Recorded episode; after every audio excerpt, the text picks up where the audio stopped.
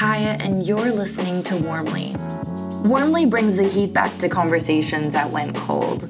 We're going to talk about love, loss, people who drive us crazy, the careers we've built, the bridges we've burned, who we want to become, and so much more.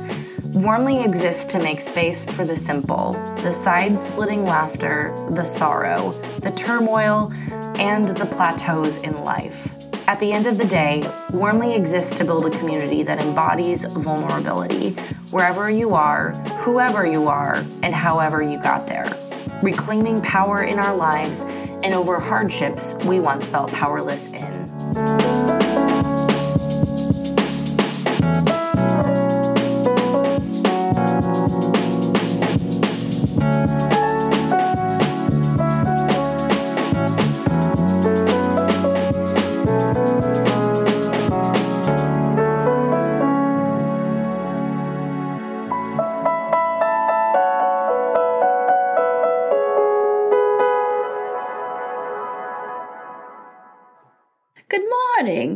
Evening, good afternoon, good whatever it is, whatever time it happens to be when you are listening in. Of course, this is Kaya, and I wanted to put some stuff out there for you to get just a taste of really what Warmly is going to look like in the coming weeks and months and hopefully years, just years of Warmly stacked up.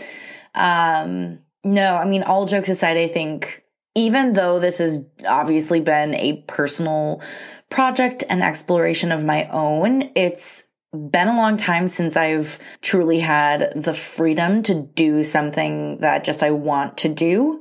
Um, and I, I, want for it to be successful. I want for it to be useful to others and I want others to enjoy it. So, of course, there are other pressures and things that I think through and have to weigh as I plot the trajectory. But ultimately, I'm grateful to have a little bit more freedom to decide and really play around with what will be coming up next on Warmly. So, if you didn't already listen to episode 11, please go ahead and do it. It's 15 minutes long and just kind of gives context for what you can expect and the way that we're shifting things here on Warmly. You can actually link directly to that podcast through my website, which is warmlypod.com slash blog slash pivot. And that will have all of the links to each of these episodes that we've launched here as kind of a re- reintroduction of sorts to the brand new Warmly. And you'll tune in to or you'll learn rather like why I'm keeping the name Warmly, why it still is so relevant and important to this space and um, the community that we're building here. So all that being said, today is a is an episode or rather this episode is an episode on one of the guideposts that um, has kind of creeped its way into my life recently. One thing that has really left an impression and ultimately is giving me pause just to think and reflect on the specific relationships that are in a, in my life right now. Um, and just honoring what they are, where they're at, and without any further ado, I think we ought to just dig right in. All right, so the guidepost that I want to be able to talk about with you today is from something that Yung Pueblo posted very, very recently. You can find this on Instagram at Y-U-N-G underscore Pueblo, P-U-E-B-L-O. Um, Yung Pueblo is a meditator, writer, and speaker. And most recently posted this. Let's stop treating each other like machines. It's okay if someone does not immediately respond to your email. Do not expect quick replies to every text message. The internet and social media have sharply increased the demands on your personal energy. Be a human and take your time. So, this resonated with me for many reasons. Um, I use the word human a lot anytime I describe the way that I see myself uh, progressing career wise, uh, a phrase that I've used pretty often in the last two to three years is that I really want to make work more human again. And so Yung Pueblo's use of the word human really struck me and stood out as I reflected on the general sentiment of just slowing down and stop expecting our friends or business associates or clients to respond within so 30 seconds like we're literally on a customer service website on the chat feature. um I definitely have sensed and realized a lot of discomfort in my own life personally in that tension between saying something and waiting for a response. And like, I have to remember so growing up, my mom would read the Laura Ingalls Wilder stories to us in like Little House on the Prairie. And they literally would have to like send a letter across the country by way of somebody that just like happened to be going via horse across the country. I'm like kind of making half of this up because I don't remember all of the logistical details, but like this is the Oregon Trail days, people. Like you didn't have the ability to send a text message.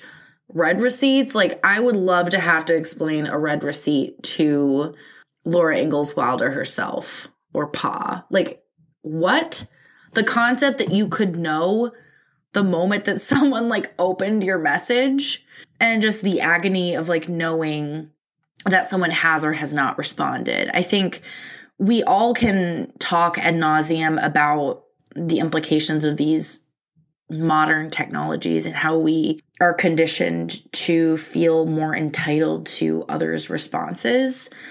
But I think like we have to, in a way, take a step back and and just look at like where we've come from and how we instead of using this technology to bring us closer we're we're also like giving it enough power and space to create distance and like make relationships harder than they ought to be. And so I think like the other part of this sentiment that really stuck out to me beyond just the human, the use of the word human was that Yung Pueblo also used the word machine. So the first phrase again is let's stop treating each other like machines. And when you think about all of the maintenance that goes into machinery and like if something's broken or if it's not producing at a certain rate anymore, um, or what it's producing is just not producing the same quality. I mean, all hell breaks loose. And I'm not looking at anyone particular. I know that I am I'm guilty of treating my friends and my people, like just people in and out of my life, like machines in a way as well, where I, this isn't to say that, you know, if a friendship starts to dwindle or like someone that used to show up for you doesn't show up for you anymore, that that's not something to A, mourn or B, address. But basically, like, here's the thing as humans, we don't have a regular maintenance schedule. Like, the reasons why we do what we do are so much more complex than we have a loose gasket or we're not plugged into our energy resource anymore. There's just a lot of different factors. One way that I sense this kind of in the inverse in my life is that recently I've taken a couple of days of PTO, um, which I'm grateful to have through my employer. And I'm one of those people who does not look at emails when I'm on PTO. I barely will respond to a phone or a text. Like if someone calls me or texts me or emails me, I don't find any type of need or feel any kind of compellment isn't a word. I don't feel compelled in any way, shape, or form to have to respond to those things. I've set my out of office. My calendar says I'm on PTO. That's period. End of statement. Like that is it. Um, and I know not everyone's that way. So it's just like been interesting to see how others also maybe are treating me like a machine and how much of a violation that feels like to feel that constant pressure to perform and not that in certain relationships or friendships there aren't expectations or that there are no expectations for how you show up. Because i think that if you're doing friendships right you do have people that are safe for you to show up however you show up whenever you show up.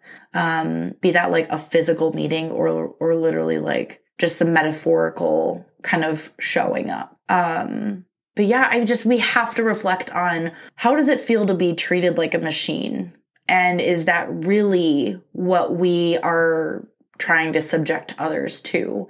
Because I think when we actually pause to reflect on that, we must address the conceit and the selfishness and all that is wrapped up into this idea of asking others to meet us where we are at always, even though we are also in this culture of like, no, everyone needs to do what's best for them and take time if you need it and what have you.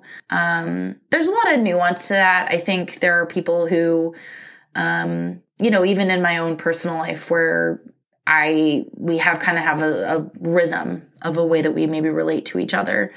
And like if there's ever time or space needed, I think that is something that in a safe relationship and a safe friendship, everyone should feel, all parties should feel compelled to be able to say that. And there be no question around, you know, why would you need space? In a healthy relationship, in a healthy friendship, space is is a thing that ought to have a permanent spot to land whenever it needs to be there, if that makes sense. And too often I do really feel that when space shows up, and again, I'm speaking to myself here. When space shows up and is like, yo, I'm actually going to be a little bit more here than like the actual person, there's an outrage. I'm throwing, I'm throwing tables over. I'm, I'm not okay. And again, I think that there's, there's a tension between really needing your people and understanding that in true friendship, that doesn't mean that showing up for your friends is always convenient or that showing up for people doesn't need to be done even when you have no energy or you feel like you have nothing left to give. If anything, I think friendship is identifying those people who you will bend over backwards for when you are already laying on the ground. Like your friends aren't the people who are willing to bend over backwards for you when they're standing up straight in full health and wellness and in a good state of mind. That's an acquaintance or even a stranger who you caught on like a good day under normal, like easy circumstances. A friend is truly going to, not like a machine, they're going to recognize and be able to honor the friendship, honor that human relationship and connection and say, I choose to respect our friendship. I choose to support you even in my weakness. And I would never advocate for this being a routine thing, right? Um, we do have to set boundaries. We do have to decide how much, you know, when is enough is enough. When is enough enough? and how do we draw those lines? And how do we also set boundaries with people who really aren't actually our friends and we do actually need space from so that we can recover and heal and um, move forward? So, um, that's the guidepost that I wanted to share today. I think it also pairs really well with, again, this reminder of what Warmly stands for, which is this community where we can show up vulnerably, vulnerably and we can show up just as we are. Uh, we're not expected to say or feel a certain way. We have the freedom to share what we want and nothing that we don't. And that can be just a really beautiful thing.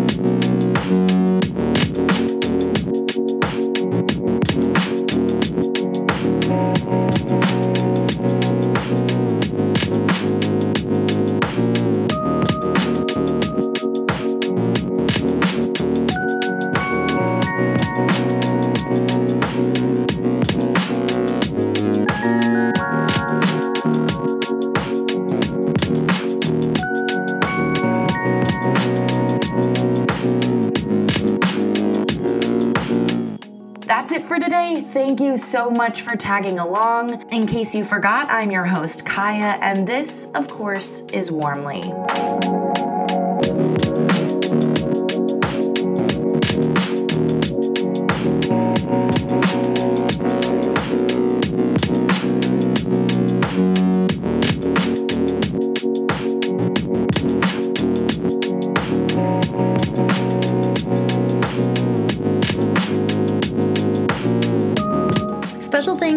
Kudos to the artists of our brand new intro and outro music, Bad Snacks. The intro is titled The Morning After, and the outro is titled Frustrated. Bad Snacks is an electronic hip hop producer and artist who also happens to play the synthesized violin. You can find more of her work at badsnacks.bandcamp.com. That's B A D S N A C K S.